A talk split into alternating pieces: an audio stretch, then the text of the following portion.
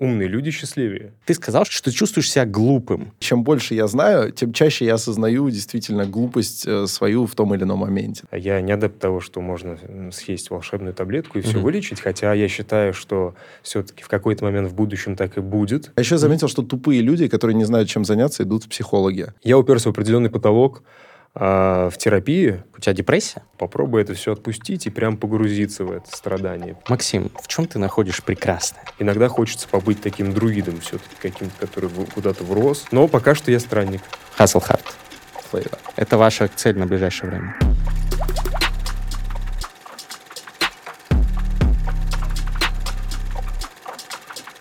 Привет.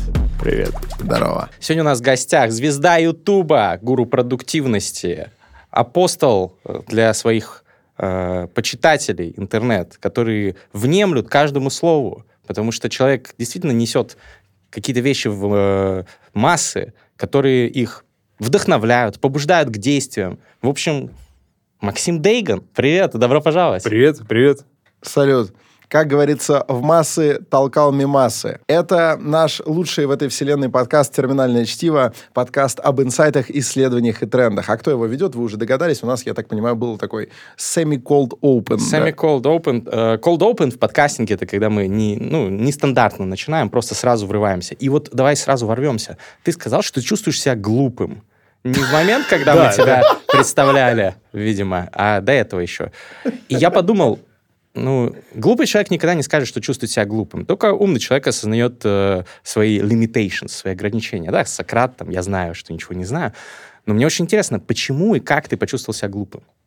В какой-то момент в моей жизни начало появляться очень интеллектуальная, такая интеллектуальная элита, скажем так, а потому что рос я все равно плюс-минус в рабочей среде, и э, параллельно со своими друзьями, скажем так, работягами, да, ну, точнее, потомками раб- простых работяг, э, постепенно образовывался. И мы примерно на од- одновременно поднимались в этом интеллектуальном развитии. Я думал, что, ну вот, я был глупым, а стал довольно умным, потому что, ну вот, нам так казалось в нашем э, круге общения. Поднялся. Да, поднялся. А потом... Да, я начал достигать каких-то успехов относительно вот этой э, стартовой точки, скажем так, да. На основе этого понял, что э, я могу считать тебя, себя теперь поумневшим. Однако, когда я начал стартовать не с дефолтной точки, а уже с позиции, когда считал себя умным, вот там выше люди еще умнее. Настолько же, насколько от базовой точки глупости, условно, я поднялся в своем восприятии. Таким образом, относительно их уровней я стал чувствовать себя глупым, как будто я снова на базовом уровне развития интеллектуального. Вот такая немножко замудренная абстракция. Не, ну, как говорится, если ты самый умный в комнате, значит, ты не в той комнате. Вот, так что... Все так что задумались, кто сидит в этой комнате сейчас. Все, все, все происходит Мы здесь правильно. все в той комнате. Не, я, я супер часто, кстати говоря, чувствую себя глупым. То есть э, не то, что глупо себя чувствую, попал в дурацкую ситуацию, это вообще, наверное, с каждым происходит. Но я иногда просто ощущаю несовершенство своего мышления настолько остро, что от этого никуда не деться. И как будто бы чем больше я знаю, тем чаще я осознаю действительно глупость э, свою в том или ином моменте. Так что, по-моему, это как раз очень нормально. У тебя такое бывает? Блин, на самом деле, э, я чувствую себя глупо каждый день. И глупым, э, точнее, каждый день. Ну, глупо тоже иногда чувствую. Потому что, э, ну, какие-то есть вещи, которых я вообще полный ноль, и мне приходится... Вот я никогда у меня не было домашних животных, сейчас у меня три домашних животных. Два кашказавра и карликовый волк. Две кошки и маленькая собака. И ну, вот я стал вот э, кашковедом начинающим, и каждый день, вот недавно меня впервые прокусили немного палец, потому что крош, которого мы взяли с улицы, он все еще остается диким котом внутри и не хочет пить лекарства, которые ему даю. Вот, и это такой rite of passage, это такой coming of age постоянно происходит. Это такой бильдунгсроман происходит со мной в э, этих э, разных ветках прокачки персонажа, но по ходу, естественно, постоянно чувствую себя глупым. В общем, давайте за это выпьем. Ну, вперед. Чтобы чувствовать себя глупыми. Потому что, ну, если вы этого не ощущаете, значит, что-то делается не так. Да, что-то вы либо окружили себя а, тепличной жизнью, в которой вы уже не имеете шанса совершить глупость, либо вы перестали это осознавать и, соответственно, реально потупели. Вот такое тоже с людьми происходит. Особенно с людьми, которые избыточно поверили в себя. Знаешь, осознали свое превосходство над э, окружающей серостью, и все, они перестают чувствовать себя глупыми. И с этого момента глупыми как таковыми становятся. Угу. Но интересно, что вот у многих умных людей, у них э, вот, ну, многие знания умножают печаль, вот эти вот все сентенции, mm. но они на самом деле имеют, наверное, отражение, если посмотреть на статистику там депрессивных или тревожных расстройств у умных людей. А вот замечу, выяснилось, это, что это не так. Нет? Что именно не так? Да, э, я изучал вопрос влияния уровня интеллекта, который, в принципе, сложно измерить и определиться, но, условно, там есть некоторые определения, на которых сошелся научный мир. И э, если его сравнить... Короче, люди, которые более умные, я пока не буду говорить довольно триггерными понятиями, типа IQ, а, они испытывают меньше проблем с башкой, если коротко. Угу. Статистически. Я, это я, контринтуитивный я, вывод. Я очень глубоко эту тему изучал, то есть я могу сослаться на исследования, ну, как бы, если что, мы можем даже там ссылки оставлять, что угодно. Оставим обязательно. Потому что у меня целое, ну, ноу такое самостоятельное было для ролика, научная работа, скажем так, исследовательская. А, это такой базовый момент. Но, да, контринтуитивно, угу. согласен. Угу. Почему тогда все мои Подожди. знакомые умные, у них у всех какие-то, э, они психически не нейроти... нейротипичные? Подожди, то есть ты хочешь сказать, что умножающие, я, я, умножающие познание не умножает скорбь? Нет. То есть ты хочешь сказать, что царь Соломон был неправ? Получается так. Не Блин. слабо. Это умно. заява. М- да. Мой, мой э, прямой, э, мое прямое утверждение, конечно, является моим субъективным мнением, но которое формировалось на основе каких-то изысканий да, в сторону науки и статистики в целом. Исходя из этого, я утверждаю, умные люди счастливее. Умные люди счастливее. А, ссылки в описании, друзья. Я Если почитаю, хотите поспорить. Я почитаю. Довериться этому сложно. Я, довер, я доверяю персонально Максиму, это да. Но ну, вот если бы это сказал кто-то, кто не Макс Дагон, я бы, наверное, очень сильно начал бы Короткий контраргумент насчет того, угу. что у многих твоих знакомых, да, какие-то расстройства, которые... Из... умных, умнейших людей, да, я знаю. но это же как с статистикой заболевания раком. В прошлом раком не меньше болели, просто диагностировали меньше, потому что не умели диагностировать, а болели, возможно, даже больше. Так и здесь. А, возможно, умные люди просто могут анализировать свое состояние, могут э, осознанно пойти на диагностику. В терапию свои... сначала, а потом там к психиатру. Да, да, то есть а глупый человек, он даже не может осознать свое состояние. Он не может даже догадаться до того, что он ведет себя как-то некорректно. Он просто ведет себя некорректно, но он это не, не анализирует и не понимает. Эффект Даннинга-Штруделя который мы часто любим ссылаться. Ну, в этом есть что-то, кстати, логика. То есть, Но надо а, почитать исследования. Мы, понятно, да, для, это для зрителей такой дисклеймер, что когда говорим глупый и умный, это супер условно абстрактно, не будем сейчас... Оценочная парадигма западного мышления, прогоняющая все через IQ, который для разных наций почему-то отличается, потому что составляли белые люди.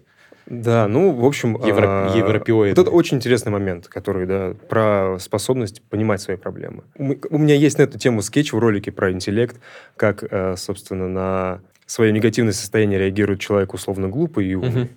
Вот, это все про способность самоанализа. Я подвергаю это сомнению, но э, хороший исследователь, в частности, хороший философ, э, ни в коем случае под свою систему мировоззрения не будет подгонять а, результаты реальных да. исследований, а будет трансформировать ее и искать э, новые ответы. Если что, что, я с удовольствием сам трансформирую свою версию. Я более того, извиняюсь, что вот затянул с этой темой. Я изначально делал ролик а, про преимущество того, чтобы быть умным. Я хотел назвать ро- ролик, что, а, ну, типа, ум не нужен или что-то такое, и я реально прям угу. сам изначально был на той стороне, я хотел, вот, знаете, оправдать глупость, скажем так. Ну, как Эразм Роттердамский, классическое его произведение Прикол, похвала, глупости. похвала глупости, да. да. Прикол в том, что по, на середине производства этого ролика у меня прям есть такая вставка, которую я снял на монтаже фактически. Ребята, у меня не получилось изначальную как бы вот э, канву ролика соблюсти, потому что в процессе, пока я изучал сценарий, я выяснил, что все наоборот. Я к тому, что я сам разочаровался в этом. Я это объясняю, чтобы не казалось, что у меня было, был какой-то предрассудок или предустановка по этому поводу. Я не был адептом того, что вот сейчас поумнее. И я сам на себе это постоянно ощущал. Ты стал счастливее, когда стал умнее или что? На, наоборот, у меня создавалось ощущение, что я несчастный. Да, но... Ну вот, это, это как раз понятно. Ой, блин, вот был бы жив Макс Хоркхаймер, я бы устроил зарубу между Дагоном и Хоркхаймером, потому что он тот-то говорил, что тупица счастлив, да, и активен, и мы его поэтому очень много слышим, и он очень много орет, и кажется всем очень убедительным, вот, потому что умный сидит, грустит, короче, молчит что-то Это более, более, более интуитивно кажется, что должно быть э, здраво. Но посмотрим на исследования. Сто пудов, сто пудов. Исследования, а также тренды и инсайты, которые мы разбираем в подкасте «Терминальное чтиво». Уже, уже были исследования и инсайты. Осталось только с трендами разобраться. Ну, с трендами, происходящими с э, Максимом э, Дейганом, я предлагаю ознакомиться в Прошу. первую очередь. Ты начал рассказывать, и ты сказал, что для тебя это не табуированная тема. И мне кажется, это ну, очень круто будет нашим слушателям, слушательницам, зрителям и зрительницам послушать и, посмотреть. Расскажи, вот что у тебя вот в твоей, на, на ниве психологического познания себя, психологического биохакинга происходит? Что происходит? Я наконец-то в моральном аспекте, может быть, и физическом, дорос до того, чтобы осознанно подойти к вопросу своего, скажем так, не психологического здоровья, правильно сказать, психического, а именно физиологического. То есть я озадачился вопросом здоровья своего мозга физически. А это значит, что я обратился к психиатру первый раз в своей жизни осознанно. До этого ты ходил к психологу. Да, но важно, важно, важное замечание, да. Я не адепт того, что можно съесть волшебную таблетку и все угу. вылечить, хотя я считаю, что все-таки в какой-то момент в будущем так и будет. Придумают.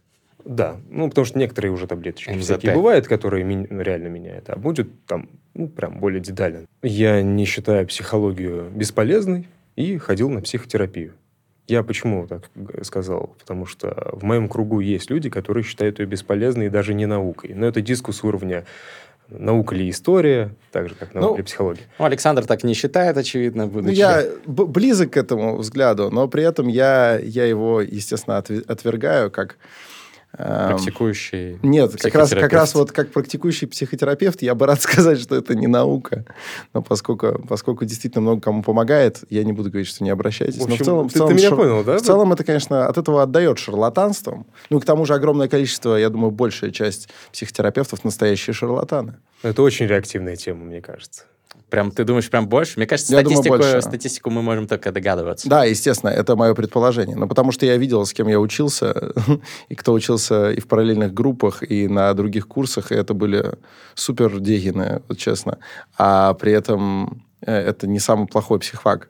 Но в целом, я думаю, что э, вот а еще объективно... Заметил, а еще заметил, что тупые люди, которые не знают, чем заняться, идут в психологи.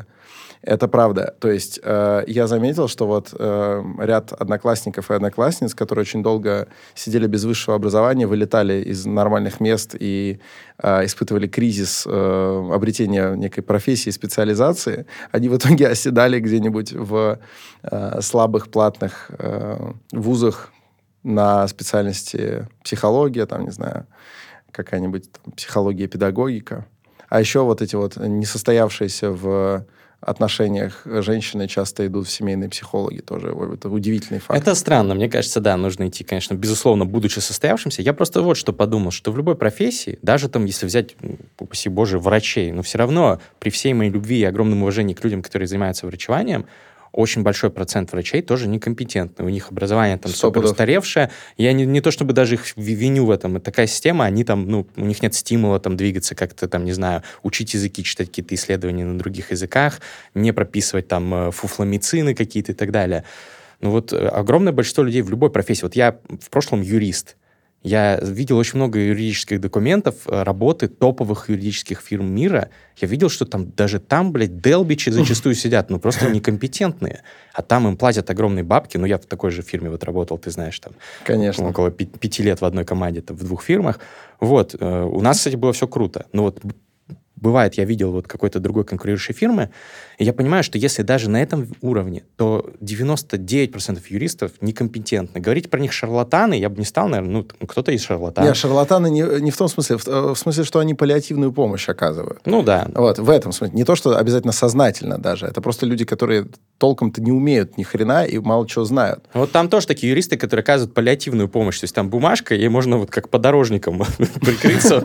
Максимум такая будет защита юридическая. В общем, э, и интересно, ну, в принципе, наверное, в любой сфере просто такой вот закон на больших чисел, что большая часть людей будет некомпетентна, если что-то не произойдет. Невозможно, чтобы большая часть людей в какой-то сфере была компетентна. Это нужно только, ну, ну хакнуть свой мозг. Но мне кажется, все равно есть некоторая разница между разными профессиями, сферами, где все-таки соотношение компетентных и некомпетентных разное. А, наверное. А как, какие ну, вот высокие? Автогонщики. Мне кажется, супер тоже. Вот. Ладно, говорим как есть. Все, что на уме. А мне кажется, все-таки в технических профессиях компетент... компетентных относительно некомпетентных больше. Просто из-за самой специфики точных чисел. Понимаете, о чем? Угу. Потому что, да, изучая инженерное дело, ты как бы либо знаешь, что оно вот точно так, либо ты это не делаешь, потому что оно сломается. А в гуманитарных науках все-таки простор э, как бы и разных правил, и вариаций этих правил ну, гораздо больше. Ну да. А если мы доходим до профессий, а это все еще профессии, связанные, например, с искусством, там вообще можно потеряться, потому что там все меряется через там, бездарность или талант. Но это вообще супер относительная категория. И всегда большинство обязательно будет бездарно. Вот. Потому что сам, само, само явление дарования, оно предельно элитарно. Ну, при этом это тоже субъективно зачастую, и те, кого называли суд бездарностями, потом разъябывали своим Ну, например. Ну, это редко. Например. Ну, бывало. И, Конечно. А вот интересно, часто ли вы, я просто на самом деле склонен согласиться с этим мнением? Э, с этим вот. Мнением. С этим штруделем. С этим мнением. Короче, я к тому, что часто ли вы слышали формулировку э, «бездарный плиточник» или «бездарный сварщик». То есть, смотрите... Э, Собянин? Любо, многие люди, даже вообще не, совершенно не понимающие в искусстве, да, и тем более в художественной, в, в, в, в художественной сфере, художественной сфере а, могут сказать типа, ну, художник бездарности, рисунок говно, что это за хрень. Часто ли вот обычный средний человек, также одинаково не понимающий, как и в искусстве, например, в слесарном деле, говорит про какую-то деталь. А бездарный токарь, что за швы Редко говорят бездарный, да. Но, ну, да. но не умеха бывает, бывает, конечно. Но если вот что-то, типа, какие-то плохие швы, да, и так далее, выточено грубо, фаску не сняли, вот, и так далее. к тому, что это, опять же, как будто бы, в моем понимании, в некотором смысле коллерирует с соотношением людей, которых можно считать компетентных среди токарей. И как бы косвенно это подтверждает люди, которые могут э, назвать художника, спасибо, э, бездарным, но не могут токаря. Ну да ладно. Я это все к чему? Мы вообще это пошли от темы того, что я вначале э, к психологу ходил, и скажем так, выразил некоторые возможные сомнения в эффективности этого подхода, да, и мы дальше ушли от этого в тему образования, компетенции, короче. Я уперся в определенный потолок а, в терапии, перестал замечать какие-то изменения, никакие мои осознанные усилия а, в поиске способов привнести эти изменения в мою жизнь мне не помогали. А в какой то был методике терапии? Ну, я не могу сказать это точно. Ну ладно, не буду расспрашивать. Не, не можешь, потому что не знаешь, или это секрет? Ну, я не знаю. Ага. Я не знаю. То есть я не... Э... Это было очно или по зуму? По зуму. По зуму. Ты сидел или лежал, или стоял? И так, или... и так. Угу. А, сколько сессия обычно длилась? Полтора часа. Я не знаю, что это. Вот. А, поехали дальше. Там было совсем немного гештальт штуки. Ага. Но потом... Ну, неважно. Это не важно. Обсуждать психологию и э, в то, как она работает, мне кажется, это отдельный подкаст огромный, просто Сто бесконечный. Да, да, да. Но ты от психологии пошел, значит, к психиатру. Понял, да. что не работает. Ну, точнее, может, и работает, но До нет... определенного момента нет как какого-то, да, изменения, уперлась. Да. Угу. Как? Ты записался, пошел к психиатру, что, что он тебе сказал? Или она? Она. Ты приходишь, просто рассказываешь все те же самые беспокойства, грубо говоря, который рассказываешь психологу, только не в деталях того, как это происходило вот на практике, а глобально какие у тебя чувства возникают или там состояние по жизни. Э, делаешь УЗИ щитовидки, сдаешь на некоторые там гормоны базово, смотрят вначале, пытаются выявить причинно-следственную связь, то есть это идет из-за нарушений, например, в других органах, или наоборот, у тебя из-за из там, депрессивного расстройства другие органы начали реагировать. То есть ищут, ищут причинно-следственную связь. Если все-таки выясняется, что по части анализов все нормально, там щитовидка нормально, начинают заходить с, э, с таблеток, которые ну, базово, как я это понял, у меня компетенция не совсем большая, потому что я только в эту тему погрузился. Но обычно базово людям антидепрессанты начинают назначать. А они возде... взаимодействуют с серотонином. А еще кому-то нейролептики назначают, например. Но они угу. больше они больше про дофамин. И дофамин – это такая моментальная радость, как бы настроение, удовлетворение. Вот. С дофамином у меня проблем не было. У меня любые триггеры совершенно в адекватных, по моему мнению, количествах продуцируют да, дофамин во мне. Ну, по тебе видно, что дофамин да. у тебя там ебашит Да, я получаю ты, удовольствие от... Э, как Тони Роббинс. От просто. всего, ну, как вот обычно. мы там по Москве погуляли, те же было. Вообще кайф, да, то есть у меня с этим проблем нет. Вот. А на длительной дистанции, э, вне моментов какой-то активности яркой, вот возникали проблемы. И это уже про серотонин история оказалось, он продуцируется, ну, точнее, я боюсь сейчас соврать, нейрофизиологи меня наругают, что я не то слово использую. А, ну, в общем, продуцируется, да, а, в нормальных количествах, но, говоря простым языком, реализуются и, и, и усваиваются хуже. И вот антидепрессанты... У тебя? Да. Антидепрессанты, как я понял, чаще всего они не повышают уровень серотонина, они там как то называется вещество, блокатор серотонина или что-то такое. Ингибитор обратного ну, захвата короче, короче, короче, есть визикула, есть рецептор, и вопрос в том, как у тебя рецептор реагирует на серотонин, получается. Как серотонин до него доходит. Ты про это? Я думаю, да. Простым языком так. И Наверное. вот эти ли, лекарства, они вот его... И тебе это прописали? Да, мне это прописали. А что тебе сказали, какой у тебя диагноз? Э, диагноз либо ГТР, это генеративное тревожное расстройство, либо депрессивное расстройство, что не равно депрессии, например. А ты сам думаешь как? У тебя депрессия? Мне кажется, оно где-то посередине, реально. Вот через слэш, как и написали. А как это вот жизнь а, это, это, это может быть, э, ну, зависит от состояний. То есть можно уйти в тревогу, можно уйти в депрессивное состояние. Это одно другому не противоречит, тебя может кидать. А тебя сильно, на тебя сильно это влияет? Да, я в первую очередь это физически на меня очень сильно влияет. Тяжело работать или что? Всегда хочется спать. Утром долго просыпаешься, долго раскачиваешься, теряешь концентрацию быстро, засыпаешь при этом тоже плохо. А, вот. Ну, это непросто, конечно, судя по описанию даже вот этого это такие физические аспекты. То есть каких-то там мыслей плохих, еще что-то у меня не было никогда вообще на самом деле. Причем псих, э, терапе, э, психиатр спрашивает перед тем, как прописать антидепрессанты, нет ли суицидальных мыслей. Угу. Потому что выяснилось, что хоть и глобально, да, а, задача вывести человека из депрессии и суицидальных мыслей, но в моменте, когда только набирается вот эта как кумулятивная масса вещества, там же дозировка постепенно увеличивается, угу. у человека усиливаются суицидальные мысли. Парадокс. То есть это возможный э, антидепрессанты, антидепрессанты усиливают эти мысли. Да. В, на, в начале жестко, жестко. Поэтому их фактически иногда даже запрещают. Вроде парадокс. Мы же наоборот должны от этого вылечить. По субъективным ощущениям людей, с которыми, которые давно их принимают, с которыми я общался, потому что я только начал, у меня еще не сформировалось ощущение. А, все как один говорят, что реально появляется больше смелости что-то делать. То есть суицидальная мысль сама по себе не может усилиться как побочный эффект лекарства, потому что лекарство не знает, что такое суицидальная мысль. Лекарство лишь усиливает определенные а, паттерны мышления. То есть ты становишься более смелым, или ты решительным, дальше решительный, да. пуститься на этот шаг. То есть забавно, что шаг вроде слабого человека, но для его совершения какая-то сила надо больше сил. нужна. Да, забавно. И как бы усиливается, да, именно вот эта э, решительность. А, но если у человека основной контекст э, в голове сейчас это эти мысли нехорошие, то человек к этому может прийти. Но, Но у тебя их не было? У меня их не было, у меня их нет на осознанном каком-то уровне. А то есть даже когда мне максимально хреново, я всегда размышляю, что, ну, классно, я хотя бы, я могу чувствовать страдания. Ух Потому ты. что... Это такой стоический подход достаточно. А это, ну, это же все равно ощущения какие-то. Иногда, mm-hmm. иногда боль прикольно чувствовать, например. Или иногда забавно осознать, что ты там сломал палец. Вот у меня такое есть, по крайней мере. Блять, поэтому, видимо, ты эндуро занимаешься, То есть, там, типа, разъябываешь. Такой, вау, ты, ты чувствуешь себя живым, ты понимаешь, что вот оно там как-то ощущение. Это не self-harm?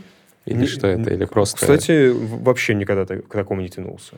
Наоборот, я довольно трепетно отношусь а, к своему телу, то есть даже где-то там, не знаю, прыщик условно вылазит, я беспокоюсь, что поверхность кожи повреждается, угу. что я хочу сохранить надольше как бы свое состояние. То есть это вообще не про self-harm ни в ну, коем слава случае. Богу, отлично. Но... Забавно, что в норме э, суицидальные мысли обычно посещают на протяжении жизни э, каждого человека, если он в целом, если у него все окей с психикой. Но чисто статистически, то есть большинство людей рано или поздно об этом задумывалось, и не потому, что они хотели это совершить, ну, да, Они да. задумывались о феномене, да, а поскольку да, человек да, зачастую примеряет все на себя и размышляет, то они думали в контексте «я бы совершил», «почему», «почему нет». То есть э, очень важно различать суицидальные мысли и суицидальные намерения. То есть мысли о суициде, они вообще абсолютно нормальные. Ну да. А намерение, да, вот намерение – это опасная штука, которую нужно в себе отслеживать и держаться от этого подальше. Это как мысли, когда мы смотрим э, фильм или сериал с каким-то антигероем, но мы все равно мысленно поставим себя на его место. Что бы я делал, если бы я был Уолтером Точно. Вайтом, продавал бы я там мед, например. Ну, условно, когда, наверное, многие люди об этом задумались. Или там, если бы я был там Декстером, и люди, кто смотрели этот сериал, они же не знают, что они серийные убийцы э, потенциальные. Нет, ну, просто они посмотрели Зачастую, сериал про когда убийцу. ты смотришь э, сериал, даже не обязательно э, с обаятельным преступником, ты все равно думаешь, как бы ты поступил, угу. чтобы законтрить в этом вопросе, например, сыщика, да, это не значит, что ты собирался бы заниматься преступной деятельностью. Да, очень хороший пример. Немножко мысль потерял. Была а я думал, ты ее завершил, так казалось мне. Тогда в таком случае я приношу извинения да за не, то, не, что не, перебил. Нет, я ее... Э, она подходила к завершению в любом случае. То есть это... Просто еще в этом контексте у меня возникла интересная мысль о том, что лучше чувствовать хотя бы страдания, чем вообще ничего не чувствовать. Ну, наверное, я тут соглашусь. Вы согласны, Александр? Ну, естественно. Вы... Потому что, потому что если ты ничего не чувствуешь, то ты, в общем-то, считаешь, что мертв. Да. Живой человек чувствует как радость, так и не радость. И может чувствовать радость от того, как чувствует не радость. Ну, все, кто любит слушать грустную музыку, например, даже вот... Э, да, я вот люблю фильмы без хэппи-энда, да. потому что я вижу в этом больше честности. Это так чаще происходит в жизни. Не то, чтобы я искал во всем жизни подобие, но мне нравится, когда все приходит к некому логическому завершению. Я испытываю определенный катарсис, хотя вроде все ужасно. Как э, концовка фильма «Пушер», например. Всем смотреть фильмы «Дилер», «Дилер 2» и «Дилер 3». Обязательно. Да. В срочном порядке. И, и отписываться в комментарии, когда посмотрели. Я вспомнил, кстати, что хотел сказать. Э, что как будто бы иногда попав в депрессивное состояние или вообще в депрессию, неплохо и полезно позволить себе опуститься на самое-самое дно. Просто говорю за свой такой experience, что ну, когда я впервые, по моему субъективному мнению, оказался в каком-то таком прям депрессивном глубоком состоянии, не буду говорить в депрессии клинически, потому что я не знаю, была ли это депрессия. Угу. А я хотел поскорее из этого выбраться, то есть чтобы как-то оно прошло, мне было обидно, почему вот мне так плохо, а другим хорошо. Кто-то мне посоветовал в какой-то момент, типа, попробуй это все отпустить и прям погрузиться в это страдание. Прям Проживание Я, я говорю, ну мне, же, ну мне же там вот так-то плохо, и получается, что я там такой-то э, плохой, и мне говорит, да, тебе плохо, ты такой-то плохой. Я говорю, ну вот, у меня там была, я там парился, что у меня там прыщи на лице были. Я говорил, что я там уебок, типа, страшный. И я говорю, ну вот, ну как же так? Мне же печально, я одинокий, страшный уебок, типа, блядь. я жду что? Что меня человек начнет выводить, поднимать, и мне тоже самому хочется выбраться из этого. И он говорит, да, и да, ты страшный, Короче, угу. одинокий уебок, Мысли короче, Марвы прыщавый. Из, из города грехов, Ты знаешь, просто... Ты mm. страшный уебок. Да, говорит, и просто сожри себя в этом. И, и я тогда прям охренел, что так, вау, пфф, что, так, что это так, как это так? И Круто. попробовал этому отдаться. Меня просто, извиняюсь за слово, разъебало.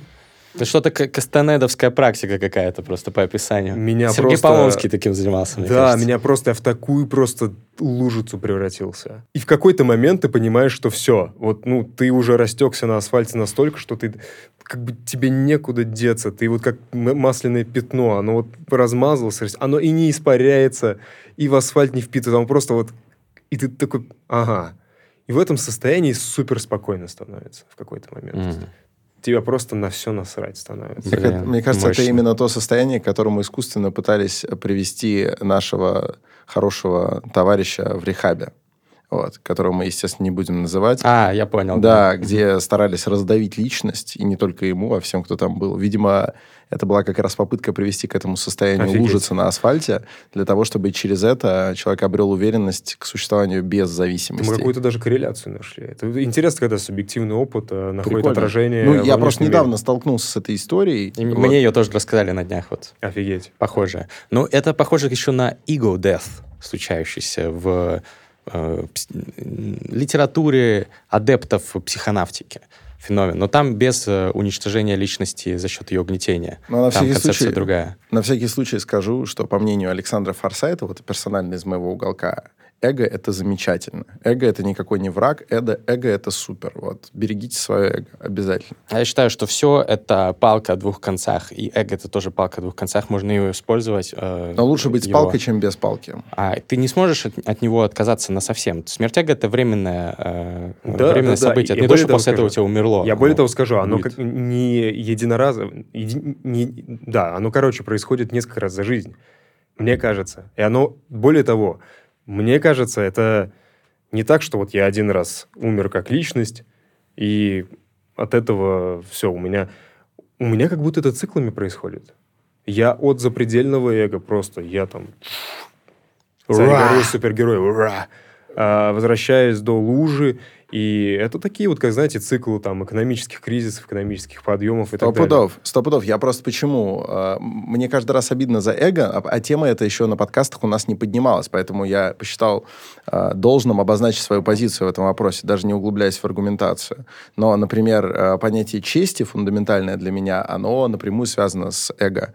И если мы начинаем со своим эго воевать и пытаться его как-то прибрать, да, как многие сейчас советуют, всякие... Райан Холидей, да ego is the enemy, вот, э, то мы превращаемся в не настолько высокоорганизованный это организм, на самом деле. Мы начинаем довольствоваться этим нашим идом. Ну ладно, это, это все долгая тема. Кстати говоря, у нас сегодня Ханука.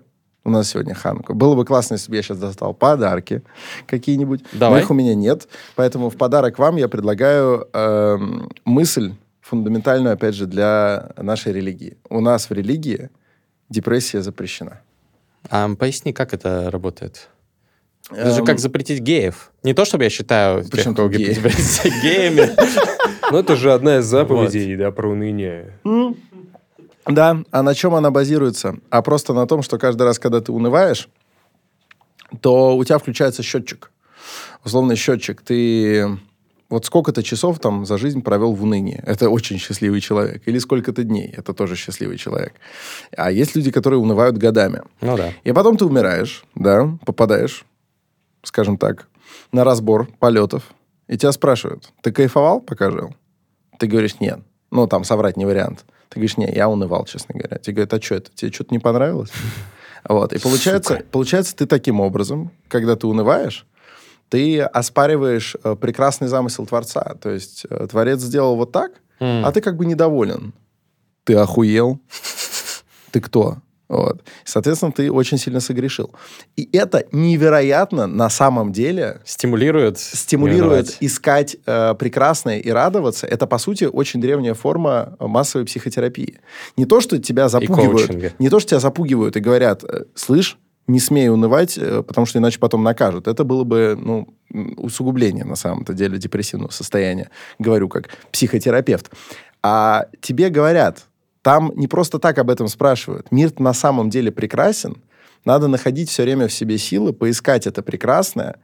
И даже в какой-то момент, возможно, себя самого натренировать это искать искусственно предпринимать усилия, прикладывать их для того, чтобы это прекрасное находить. Потому что оно тут есть. Тут не дураки старались, как бы, пока создавали этот мир. Вот. И это очень помогает, правда. Ну, э, многим моим знакомым, которые всерьез относятся к религии, это вот в этой форме очень сильно помогает. Максим, в чем ты находишь прекрасное? в жизни? В каких моментах, в каких явлениях, в каких занятиях?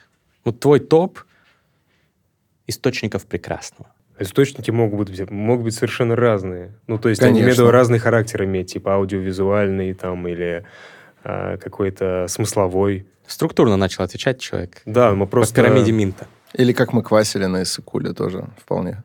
Но перечислите Это... ваш топ это супер примитивно, типа просто, ну, природа, это, ну, я не супер, знаю. Супер, засчитано. Да. Природа, То есть один. это считается, да? Абсолютно. А, а почему нет? А, а. почему, а почему э, какой-нибудь художник выдающийся ну, да, может понял. сказать, что меня больше всего вдохновляет природа, я а дум... Максим Дагон нет? Я Тем думаю, более он тоже художник выдающийся да. в жанре YouTube-блогинга. Я думаю, просто вопрос такой более глубинный, замороченный, видимо, а я сам себе это придумал. Самые глубинные замороченные вопросы обычно имеют очень простые ответы. И наоборот, очень простые вопросы имеют невероятно сложный ответ. Как сказал Лев Николаевич Толстой, нет величия там, где нет простоты, mm. добра и правды. Не, на самом деле, э, просто вдумайся. Если ты очень просто сформулировал вопрос, на него обычно будет невероятно сложный ответ. А если вопрос такой вызывает э, впечатление трудного, mm. то чаще всего на него можно ответить односложно. Ну да, нас в университете еще реши, э, учили из э, самого вопроса искать ответ. Типа, это такая база, скажем так. Это база. Да. Ну, окей, я обожаю природу. Для меня, наверное, вот из-за а, визуального, да, самое прекрасное. Никогда не, не, надоедает, не надоедает ни горы, ни не деревья, вот просто деревья мне нравятся. Ты То катаешься есть... по этим горам на странном мотоцикле? Да, да. То есть во многом это, это потому что природа. Если бы это была какая-то безжизненная пустошь, ты бы с меньшей охотой катался на эндуро. Нет, мне и безжизненная пустошь нравится. Это тоже То есть тоже, это тоже источник катания на Кажется, я осознал, что в, смысл, в смысл, э, смысловом аспекте мне нравятся закономерности какие-то. А природа для меня это, видимо, какая своего рода закономерность бесконечная. И в ней можно искать этих закономерностей просто неограниченное количество типа времени. паттерны всякие природные, фрактальные листики. И, и это, деревья. и в том числе, что, почему и как, почему это дерево именно так здесь растет, а вот это не растет, или вот это может тут расти, а это нет, почему тут этот камень лежит, как он там оказался, как там корни проросли через эти через эту почву. То есть это все, там грибной. Это все разросся. огромное количество закономерностей. Причем я именно в самой какой-то биологии там вообще абсолютно не шарю. Я не понимаю, как там какие листики, что они как работают. Я знаю, что есть фотосинтез условно, и все. А, и речь, речь не конкретно про а, саму флору, а про то, как это в смысловом аспекте устроено. Ну да. Просто именно природа — это классный э, полигон для вот, э, вот анализа вот этих вот закономерностей. Это как на самом деле у меня есть знакомый, который обожает вот этот вот тупниковый момент в компании, когда люди начинают рассказывать анекдоты. Это при том, что я очень люблю анекдоты и люблю этот момент. Просто когда к нему приходит, он иногда довольно абсурдный. Люди вместо содержательного разговора обмениваются хохмами и смеются или нет. И вот у меня есть Кент, который мне закинул невероятно интересную мысль. Он говорит, я в этот момент невероятно кайфую не только с анекдотов, и не столько с анекдотов, сколько с анализа вообще происходящего. То есть, что люди рассказывают друг другу абсолютно какие-то эм, абсурдные, странные, абстрактные истории, вместе с этого смеются и от этого получают гигантское удовольствие, причем смешанное с какими-то еще ощущениями и эмоциями. А, он говорит, что, что, что происходит на самом деле. Он начинает думать, что происходит в этот момент в головах, обмен какой информацией ведется. Люди запоминают какие-то эти анекдоты, потом начинают цитатами из них разговаривать. Типа, дурак ты, боцман, и шутки у тебя дурацкие. Вот. А, феномен, когда начинаешь изучать, ты чаще всего находишь в нем а, некую, зачастую даже извращенную привлекательность. Это вот как, опять же, смотреть фильм про какого-нибудь плохого человека, но анализируя то, как он думает, то, как он действует, ты ведь получаешь удовольствие. Сто процентов. Так анализируя, что пустошь тоже неплохая. Анализируя паттерны его поведения, как сказал бы Максим Дейган, ты любишь э, анализировать паттерны, ты любишь какие-то закономерности. Ты, ты сказал бы, мы сейчас вернемся к источникам кайфа твоего и радости, и благодати жизненной. Но вот просто вопрос в догонку. Ты... В догонку. Микрофон не передал этот звук. Ты э, старался какие-то искать для себя специально занятия, связанные с закономерностями? Словом, ты такой, я вот люблю эту движуху, мне нужно шахматы научиться играть. Вот что-нибудь в таком духе ты пытался делать? Парадоксально, но нет. То есть у меня, например, девушка, она очень любит вот именно решать задачки. То есть какие-то вот логические задачки, и ее хобби во многом с этим могут быть, могут быть связаны, да, так. там какие-то игрушки логические какие-то. Кубик вот Рубика. Штуки. Да, но у меня, как ни странно, такой тяги нет. Мне не хочется ни в шахматы играть, ни... То есть как будто бы мне достаточно такого примитивного, что ли, уровня наблюдения за этими закономерностями. Как будто я не собираюсь их применять. Угу. То есть Ты мне как наблюдатель? Их, мне нравится их осознавать просто. Со стороны. Но не, ну, применять такого стремления нет. Угу. Да, мне нравится понять, как что-то работает. То есть мне могут рассказать, например, какую-то закономерность из шахмата, я такой, вау. И все, и на этом Подписывайтесь на канал «Шахматы и на, и на этом у меня остановится. То есть я не буду дальше разбираться, скажем mm так. Не знаю почему, но вот как-то какой у тебя главный архетип, ты бы сказал, в тебе движущий? То есть там, условно, маг, король, дурак, искатель какой-то, странник, путник. Какой архетип? Не обязательно прям... Ну, для этого надо их очень хорошо знать. Да, да. и не так важно, вот что какой у тебя в голове возникает, мы его сейчас сами вместе раскрутим. Ну, скорее, наверное, странник все-таки. Странник. В принципе, сейчас и являешься странником, ты же Да, я просто постоянно... Ну, я не в физическом смысле имею в виду странник, угу. а... В ментальном. В ментальном, в том плане, что я по-прежнему что-то ищу. И у меня нет понимания, что я к чему-то пришел, и это со мной останется на всю жизнь, например. С людьми в этом плане проще, но речь больше про вообще карьеру, какие-то занятия и так далее, про интересы даже. Это тебе помогает, вот осознание того, что ты вот такой? Именно э, помогает ли мне осознание? Сама, сама эта осо- особенность угу. или осознание? И то, и другое, давай так. Окей. Сама особенность, она вызывает во мне тревогу постоянную, возможно, из-за которой я и пошел э, к психиатру. Но в то же время я от этого получаю какие-то преимущества и уверенность.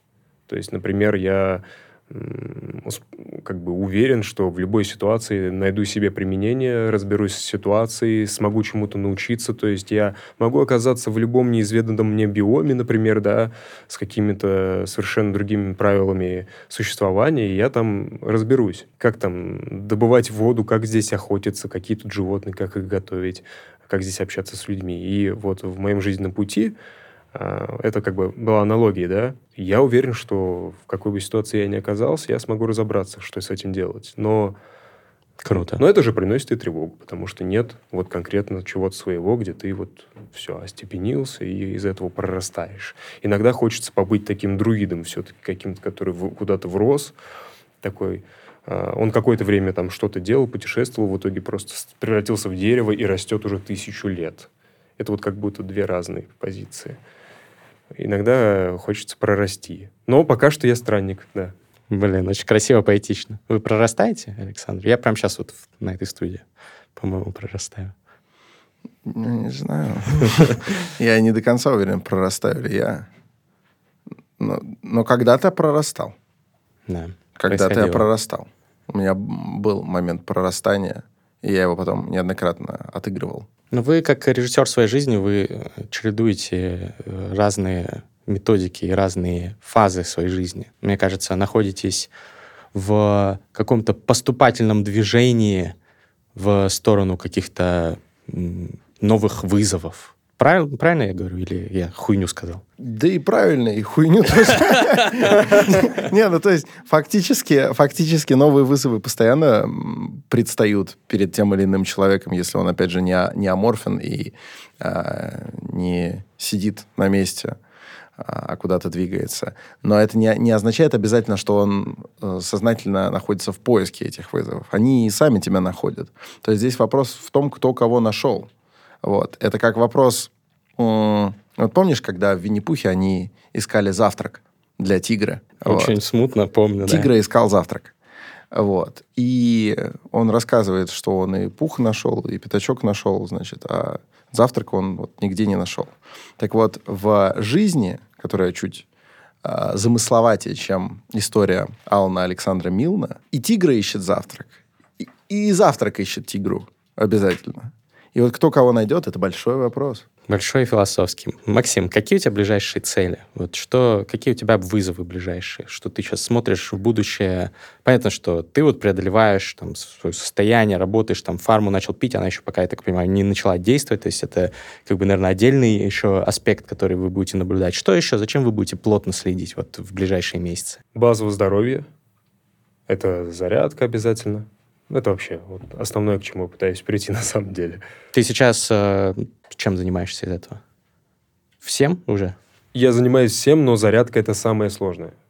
Вот никогда в моей жизни э, на моем длительном пути занятия чем-то физически активным ну, вот там никакая качалка, никакие там конкретно тренировочные дни с воркаутом или какие-то там спортивные игры, футбол и так далее, не были такими же сложными в, дости... ну, как бы, вот в занятии этим, как и зарядка. И, и... То есть она какая-то она хардкорная? Нет, совершенно нет, просто она регулярная. Она и каждый утром день, впадло. И она с самого утра. Угу. И это просто ну, взрыв мозга у меня сейчас происходит. Я никогда таких эффектов не чувствовал. Ты э, не постишь это, в, кстати, в сторис? Присоединяйся к челленджу ежедневного спорта. У меня вот к моменту записи подкаста уже 126 дней. Вот. А первым начал это Букер, который тоже тут сидит из нашей тусовки. Я вот вдохновился, инициировал. Давай продолжать этот тренд. Вы очень по-разному это делаете, кстати. Очень по-разному. Забились? Я, под- я, я подумаю. Дополнительная активность подписчиков, они будут еще Я понимаю, но у меня есть какой-то такой супер э, персонализированный подход к этому, такой немножко закрытый, который... Какой у тебя подход вообще к своему личному бренду тогда? Расскажи. К бренду? Да. Ну, личный бренд. Ты личный Как ты бренд. так перескочил? А вот так, это мой любимый конек, я на него перескакиваю всегда из всех положений. Это Буцефалон. Подкастерский. Я бы сказал, у тебя это скорее рассенант. Как я от- отношусь к своему личному бренду? Да, вот прошу, отвечайте. Стратегия какая у вас? К порядку, к порядку, отвечайте. Это опять про планы, да? Как, что я Да-да-да, это мы продолжаем. Видишь, ты даже не замечаешь, а подкаст идет по структуре, там все вопросы плавно Я перетекают друг понимаю, но И это не специально, я просто так отвечу су- получается. супер честно, супер честно. Сейчас у меня небольшое смещение пошло в сторону того, что я просто хочу не просто, но больше заработать денег, чем я зарабатывал от, от этого раньше.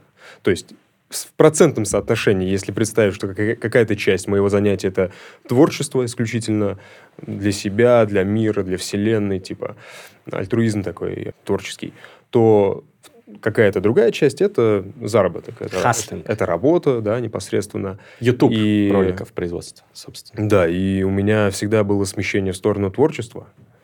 Но в какой-то момент, вот мы говорили сегодня про эго, я подумал, что моя, мое эго очень страдает от, такой большой, от такого большого соотношения а, творческого альтруизма.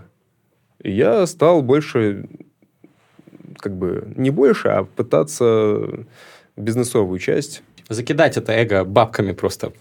Да, и сейчас э, Supreme. я понял, что в этом ничего страшного нет, постыдного в этом тем более ничего Абсолютно. нет. Это, как правило, когда думаешь об этом, э, становится стыдно почему-то мне. Я очень долго боролся с этим чувством, что а, не должно быть стыдно, что ты а, хочешь заработать денег. Ну, Больше. видимо, это еще пошло от из древности, что там тяжело богатому войти там, в царство Да, и небесное. сейчас и мне это понравилось, как это сейчас работает, да, и вот у меня цель все-таки в бизнесовой части а, побольше развиться, что, несомненно, может так вот с забора расстроить, например, подписчиков. Но я уверяю, что здесь нет речи о том, чтобы эм, Продаться.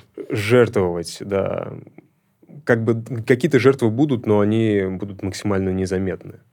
И тем более, если я удовлетворю свою как бы, финансовую потребность, мне будет проще, хоть и на меньший процент, но качественнее делать то творчество, которое... Больше равно- бабок вкладывать в свой контент, кайфовать так от что еще здесь- больше. Да.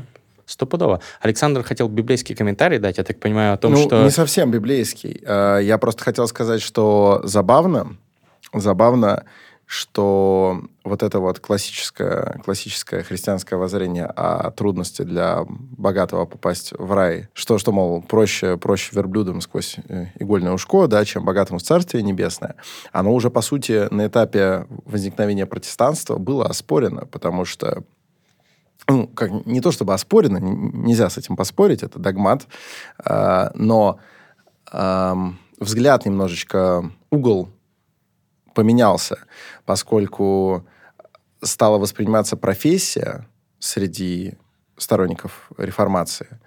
А, профессия стала возникать э, восприниматься как элемент, э, элемент божественного замысла тоже. То есть Бог очень хочет, да, чтобы человек, допустим, который становится кузнецом, стал кузнецом. То есть он его направляет на этот угу. путь. Так вот, Бог же, естественно, хочет, чтобы ты стал хорошим кузнецом, да, да? и вряд ли он хочет, чтобы ты был халтурщиком, да? Нет, он хочет, чтобы ты был, там, не знаю, замечательным кузнецом или замечательным шорником или скорняком, например. Вот. А как только ты очень крутой скорняк, у тебя много будут заказывать. И будут деньги. И будет много денег. Таким образом, э, несмотря на то, что протестанство ассоциируется у нас с некоторой аскезой, это потому, что мы э, сразу представляем себе протестантский храм. Ну да. Вот. Сами протестанты... Что, что, было, э, что было на самом деле в пику помпезности католической церкви, десятине и всей вот такой теме. А, это пиар-ход, так а сказать. сам протестант вполне может быть богатым, и его богатство, вот конкретно в рамках тогдашней картины, это отображение, насколько он хорош в своей профессии, и, стало быть, насколько он хорошо следует замыслу Создателя. Таким... Это, это же вот вы читали, наверное, да, Макса Вебера «Дух капитализма», «Протестантская этика и дух капитализма». Ну да, ну Нас давно. в университете еще заставляли читать это, вот, и я помню там, ну, вот, очень... Сто пудов. Так очень вы правильно говорите. Поэтому, поэтому, конечно, постыдного в этом ничего нет, даже с религиозной точки зрения. Не, не, не, не с точки зрения каждой религии, но имеется в виду, что есть вполне себе сформулированный религиозный взгляд, который обосновывает то, что mm-hmm. ты сказал. То есть это вполне себе. Это и, база тоже. И еще комментарий, насколько я помню, может быть, это fake news, поправьте меня, религиоведы, если я не прав, но вот когда то, что верблюду проще пройти через э, игольное ушко, это как одна из версий, во всяком случае, что это какой-то конкретный проем, типа а триумфальная арка, где-то в то время известный, который называли игольным ушком, и что, в принципе, верблюду нужно нагнуться, чтобы туда пройти, там, типа, ворота не супер высокие, но можно, то есть не то, чтобы нереально. Я просто это меняет это не знаю. Верю, но не знаю. Вот, а возможно, э, непроверенная информация, поэтому проверьте, напишите в комментариях. Но Хаслинг. в комментариях. Хаслинг в студии. Хасл Харт. Флейва. Это ваша цель на ближайшее время. Нахасать бабки. Есть ли финансовая цель? Мне нужен миллион долларов, там, например. Сколько денег нужно Максиму Дейгану, так будет называться? Чтобы я мог в моменте купить квартиру, скажем так. Где? Где? В Алматы? А, да, скажем, да, в Алматы. Окей. Трехкомнатную? Нет, нет, никаких там запредельных вообще. Одна А квартира в Алмате где? В центре или на окраинах? А, скажем, на окраинах центра. Это вот эти...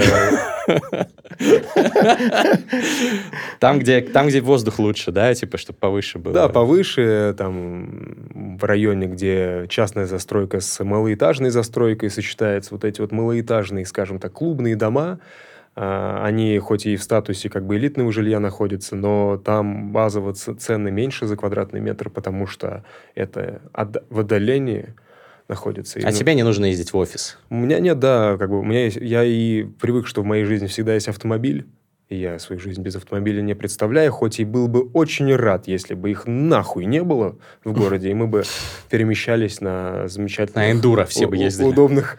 По городу? Да. Удобных внедорожных мотоциклах, хочу на удобных, комфортабельных трамвайчиках, автобусах, просторных и так далее, но Э, в этой реальности я без машины жить не могу, поэтому для меня совершенно спокойно принимается мысль о том, что я живу за городом немножко, а, и это такой баланс. Ты как бы и все-таки не разоряешься на своем доме, но как бы живешь за городом и экономишь на том, что ты все, у тебя есть соседи.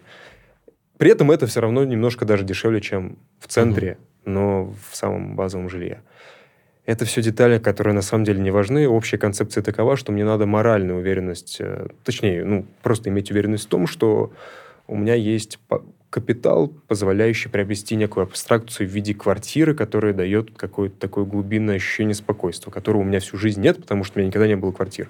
Это поможет в борьбе с тревожностью, возможно. В том числе. Да? Да.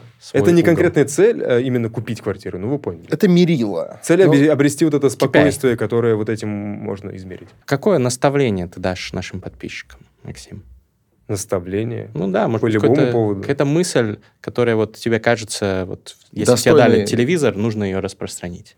Ага, распространить. У меня есть одна установочка интересная, но она очень спорная и очень агрессивно звучит. Я боюсь все-таки... Да, мы, мы готовы. В жопу принципиальность. Нихуя себе. А что это? Вот э, расшифруй. И а, почему? И за что? Скажем, в, в тактическом смысле а, принципиальные взгляды могут помогать могут, э, позволяют удержать позиции. Представим, что да, это какая-то битва. Угу. А, ты, ну, битва человека с внешним миром. И а, принципиальность — это тактическое преимущество. Это когда в конкретной битве какой-то взятой, в отдельной у вас есть определенные позиции, вы их удерживаете.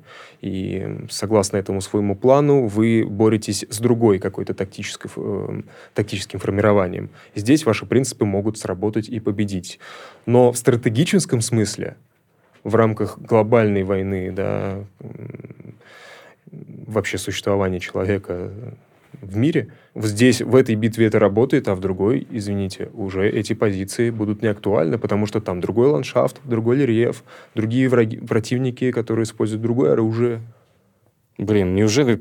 Я просто диаметрального мнения придерживаюсь. Мне кажется, не в жопу принципиальность. Принципиальность это очень важно. Это же не значит, что ты не гибкий. Что... Вот, это, вот, это, вот это тот случай, когда мы с мастридером здесь за, заодно. Мы, мы сейчас хотим подробностей, потому что я тоже не считаю, что Э, принципиальность это как раз ситуативно применимое э, оружие, оно на то и, и, называется принципиальностью, что оно универсально. Mm. То есть это некоторые, некоторые твои жизненные отправные позиции, за которые ты и воюешь. То есть если их нет, то и воевать не за что. Я их просто меняю. Ну, э, приди тогда пример, потому что как-то сложно это умозрительно воспринять. Вообще любой пример принципиальности. Как ты поменял свой принцип, вот, и это бы тебе... И ты Хорошо, самый, самый при, примитивный пример. А, я принципиально не пил вообще алкоголь до 23 лет. Это угу. был мощнейший принцип, который, как вы и говорите, действительно давал очень много...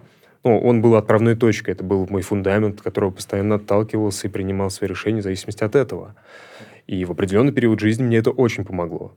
Я до сих пор вспоминаю и не жалею об этом, о тех принципах.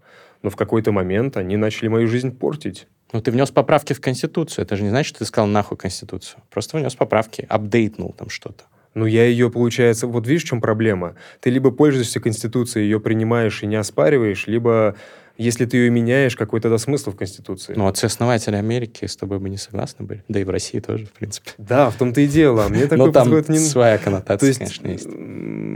Возможно, методика изменения Конституции, конечно, важна, но... Ну, ты не по каждому поводу ее меняешь, но когда ты реально чувствуешь, что ты изменился, вот как бы... Просто если я как будто можно. бы ее меняю, то я мне кажется, что я честнее перед собой и перед окружающим, если я говорю, что я вообще ей не пользуюсь. Что ты анархист. Потому что здесь как будто бы я Нигилист. обманываю людей. Я говорю, что да, у меня есть принцип, а потом у меня принципы другие. И согласитесь, это звучит так, что как будто я переобулся. Что за херня? Я тогда, тогда мне корректней и честнее сказать, что у меня их нет. Ну, блин, очень неоднозначно. Александр, вы что думаете? Ну, я не согласен, но мне не хочется заниматься шапкозакидательством, и сейчас э, мне хочется больше раскрыть позицию Макса, чем угу. Мощно ее контраргументировать здесь сейчас и перетягивать одеяло. То есть мы еще успеем, можем как-нибудь забиться на парный подкаст, где угу. постараемся обсосать эту тему. Вот. А, но... Пишите, если хотите, кстати, турбо-подкастов возвращения. Можем да, сделать. турбо-подкасты. Турбо-подкаст еще тем хорош, что мы можем его быстренько записывать, даже находясь в разных городах. Подумайте об этом. Короче, но как будто бы, как будто бы действительно, э, не, вот ты не согласен с тем, что пока у тебя принципы есть, тебе вообще есть за что воевать. Вот, э, а, а как только их совсем не будет, ты, допустим, достиг этой своей цели, все принципы послал в жопу, вот, все отмел, а, а кто ты? А на чем, на чем базируются вообще твои убеждения? А я, а, а я не спорю, у меня с самоопределением большие проблемы. Ну, для меня это так. И я, например, этого, ну, то есть я уже с этим... Но при этом ты э, делаешь из этого вывод, что от принципов надо отказаться, а не выработать некие стойкие, а, максимально подходящие тебе, но все-таки... Изначально вопрос был в том, что я наставление какое-то даю, угу, да? Типа, да? Типа совет. Возможно, в этом контексте не совсем корректно ну, обсуждать то, что я сейчас сказал про угу. принципы, потому что некрасиво с моей стороны э, навязывать или рекомендовать систему, в которой я сам до конца не уверен. А я в этой системе, я признаюсь, до конца не уверен. То есть, возможно, э, я приду к тому, что принципы максимально важны, максимально нужны. Вот в чем дело. Поэтому я не могу назвать это наставлением. Вот. Это важный просто момент, да, угу. чтобы меня зрители тоже поняли. Но я описываю чисто свои переживания, скажем так, вот то, что у меня на уме. Это не противоречиво на самом деле, потому что эм, невероятный мудрый э, учитель-буддист, который уже очень много лет жил на горе, к нему как-то раз пришли и спросили, говорят, учитель, расскажите про дзен. Он усмехнулся и сказал, а что вообще рассказывать? Ну, ему говорят, ну вы же такой мудрый. Он говорит, если вы где-то не были, то и не можете никому указать, как туда дойти. Вот. При этом, естественно, нет никакого противоречия с тем, что, возможно, этот учитель в момент своей жизни был самым э, выдающимся знатоком дзена в мире. То mm-hmm. есть, и при этом... Вот, так что Максим здесь, на самом деле, показал стройность мышления. Дзен и искусство ухода за мотоциклом. Это про нашего сегодняшнего гостя. Он за мотоциклом ухаживает. Ну, иногда другие люди ухаживают, когда им деньги плачу за это. Понятно. Ну, ну для чего деньги-то нужны? Делегирование. за мотоциклом ухаживать. Делегирование. Хасл, а потом делегирование. Так значит, система э, в жопу принципы подразумевает однажды, что ты, и, и принцип под названием в жопу принципы может быть изменен на принцип принципы заебись. В том числе это такой... Она такая в этом плане гибкая, неригидная система. Фрактальная, а точнее, э, э, рекурсивная такая система. Да. Так что в целом посмотрим, что в следующем подкасте скажет. Посмотрим, Максим. как ты запоешь. И посмотрим, как подействуют таблы. Это тоже интересно. Да, ты нам да. расскажешь э, биохакерские э, инсайты еще какие-то дополнительные. Вот, очень интересно, что на самом деле, вот мне кажется, я никогда не пил антидепрессанты, но у меня много близких э, людей э, когда-то их пили или пьют сейчас, и э, очень интересно, что мы придумали способ реально вторгнуться в мозг человеческий. да, это опасно, да, это крипово. Если бы мне прописали анти антидепрессанты, я бы боялся их пить, потому что думал, что что-то у меня там, ну, вмешательство в мозг, это всегда деликатная тема. Но если это реально диагноз поставленный, и э, зачастую это очень хорошо помогает людям, естественно, это прекрасно, что мы это сделали, но я не об этом, а о том, что сама потенция так, э, так сделать, вмешаться в мозг, она появилась. У нас был подкаст парный с Александром Форсайтом, не знаю, он вышел на этот момент или еще нет, но, короче, посмотрите обязательно. Мы там про совершенствование своих э, э, brain powers говорили, мозговых способностей. Ну, я надеюсь, что он вышел. Я надеюсь тоже. Ну, Будем мы, надеяться вместе. Мы, э, да, мы, мы приложим необходимые усилия. Для чего нужно улучшать показатели своего мозга, хаслить, э, значит, э, прокачивать психологический биохакинг, для чего? Ну, для многих вещей. Для того, чтобы Я жить, жить на полную, да, кто-то скажет. кто-то скажет, что чтобы быть там биохакером, или потому что иначе нельзя. Но вот как ответит Александр Форсайт? Ну, э, в первую очередь для того, чтобы повышать уровень своего искусства фристайла. Чтобы тебе чаще в комментариях писали, что фристайл очень-очень краш, а не фристайл очень-очень кринж. Вот это действительно важно. Вот это действительно потребность базовая. Итак, сейчас произойдет магия монтажа. Диджей Сегодня бит какой у нас? Ар- Артур, Артур Ферстфилл писал. Человек, который помогает нам сегодня со звуком, что Роскошный. очень благородно с его стороны, Роскошный потому что вообще-то человек э, выдающихся талантов и выдающегося влияния в музыкальной индустрии сейчас поставит нам бит, да. который сам и написал.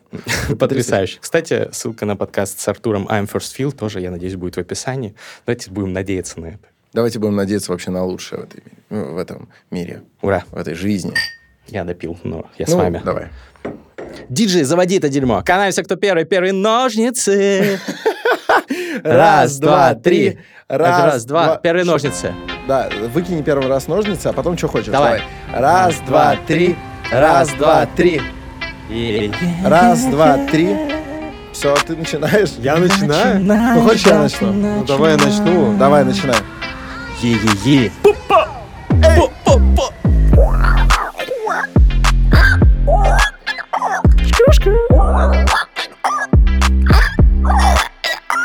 But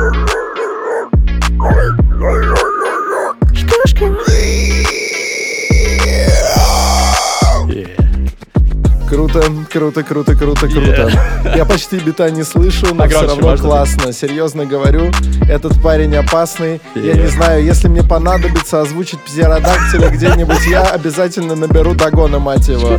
Какие варианты? Никаких. Yeah. Честно говоря, это тот еще придурок, но при этом умеет водить свои легендарные эндуро и таким образом повышать уровень своего ориентирования в пространстве и в жизни. Кстати говоря, между прочим, от себя я не сказал бы, что ты какой-нибудь быть глупый. Ни в коем случае. За это стоило бы меня наказать как? Как угодно, но не за лупой. Потому что это запрещено даже на черных зонах. Да, охуенный фриостайловый диапазон, блин. Рассказываем про что угодно, в том числе про зоны. Зоны бывают красные, черные и зеленые. Зеленые это те, где по исламу все. Там не прикольно, не рекомендую там оказываться. С Ханукой, братцы. Yeah. Всех с Анукой, братцы, ну что, реальные подкасты записываем. Я недавно считал, что я записал уже 500 подкастов. Просто ебануться в ветеран индустрии. И каждый раз, когда мне, ко мне приходят, или к нам с Александром Форсайтом приходят лучшие умы России или Казахстана, хочется просто петь. Максим Дейка, Максим Дейка, Максим Дейка, Максим Дейка, бабки сделал, хаслил с хлебом, Максим Дейка, Максим Дейка. Максим Деган получил кнопку, ему сказали, что все ок с ним, но он пошел к психиатру, ему сказали, что он хихи-ха-ха. Раньше были, а теперь будет еще пизже, потому что биохакнул жизни, потому что он схавал таблу, но не ту, которую нельзя рекомендовать, потому что здесь Минздрав даже тут сказал, или международная классификация болезни сказала, тебе тревожно, да, честно, такое бывает, когда серотонин не выделяет этот братка, но мы немножечко ему поможем, прямо сейчас засосала под ложечку, он приложил как подорожник, приложил как подорожник, слишком купил подороже, купил симку подороже, максимальный трафик, гигабайты. Кстати, ребята из Билайн Казахстан, disrespect. Мне сегодня, блядь, дома отрублен интернет. Приехали гости, нихуя не работает. Мы используем это как площадку, чтобы задисить Билайн КЗ. Билайн, вы где? Как же так, ребята? Я качал фифу на плойку с телефонной раздачи, а потом она закончилась. Это самая печальная история, которую написал Хемингуэй. Ем. Шку-шку. Вот это реальная жизнь, вот это реальный хасл. Можете наблюдать, даже я растерялся. Вот это невероятно, но заебись. Последний раз так фристайлила Катерина Рысь. Я помню, она вот такие звуки тоже издавала. Если кто не видел, зацените ее фристайлы. Переходите по ссылке, она в описании. Катерина, мы вас уважаем. Да, вы вот так вот фристайлили, у вас есть последователи. Уважаем вот это, уважаем предельно, блин. Макс, как ты это сделал, я не хочу знать терминальное чтиво каждый понедельник.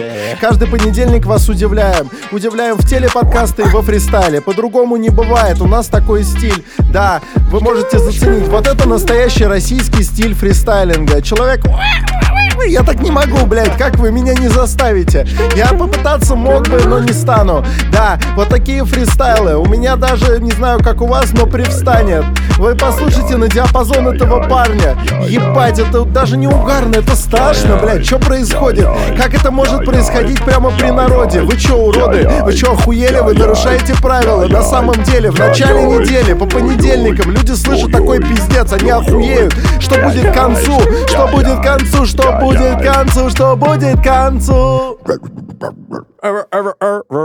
Не, ну я, э, пацаны, я, я, я сильно удивлен с этого подкаста, честно скажу. Пять звезд, да? Кринж, краш, Я- лавки, чмавки. Как сказал бы Дональд Трамп в такой ситуации, не употребляй при мне слово краш.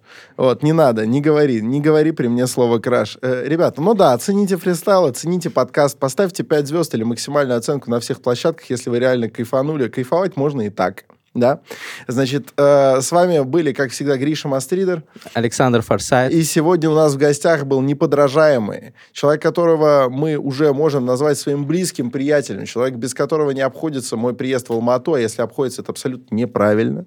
Это Максим Дагон. Спасибо тебе огромное, что к нам пришел снова. Вот это кайф. Я думаю, надо, надо сделать это доброй традицией. Делать подкаст с Максимом Дагоном как срез происходящего не только в жизни, но и у нас в головах. Но и в Чтобы жизни Максима Чтобы Дагона. люди видели просто как послойно, вот знаете, как, как препарирование на ботанике, препарирование э, этого препарата, собственно, да, ты берешь и отслаиваешь вот так вот флоэма, ксилема, вот это вот все. Вот будем так препарировать Максима Дагона. Ну, очки уже отслоились от него. Отслоились, да. Терминальное чтиво. Обнял слово. Всем пока.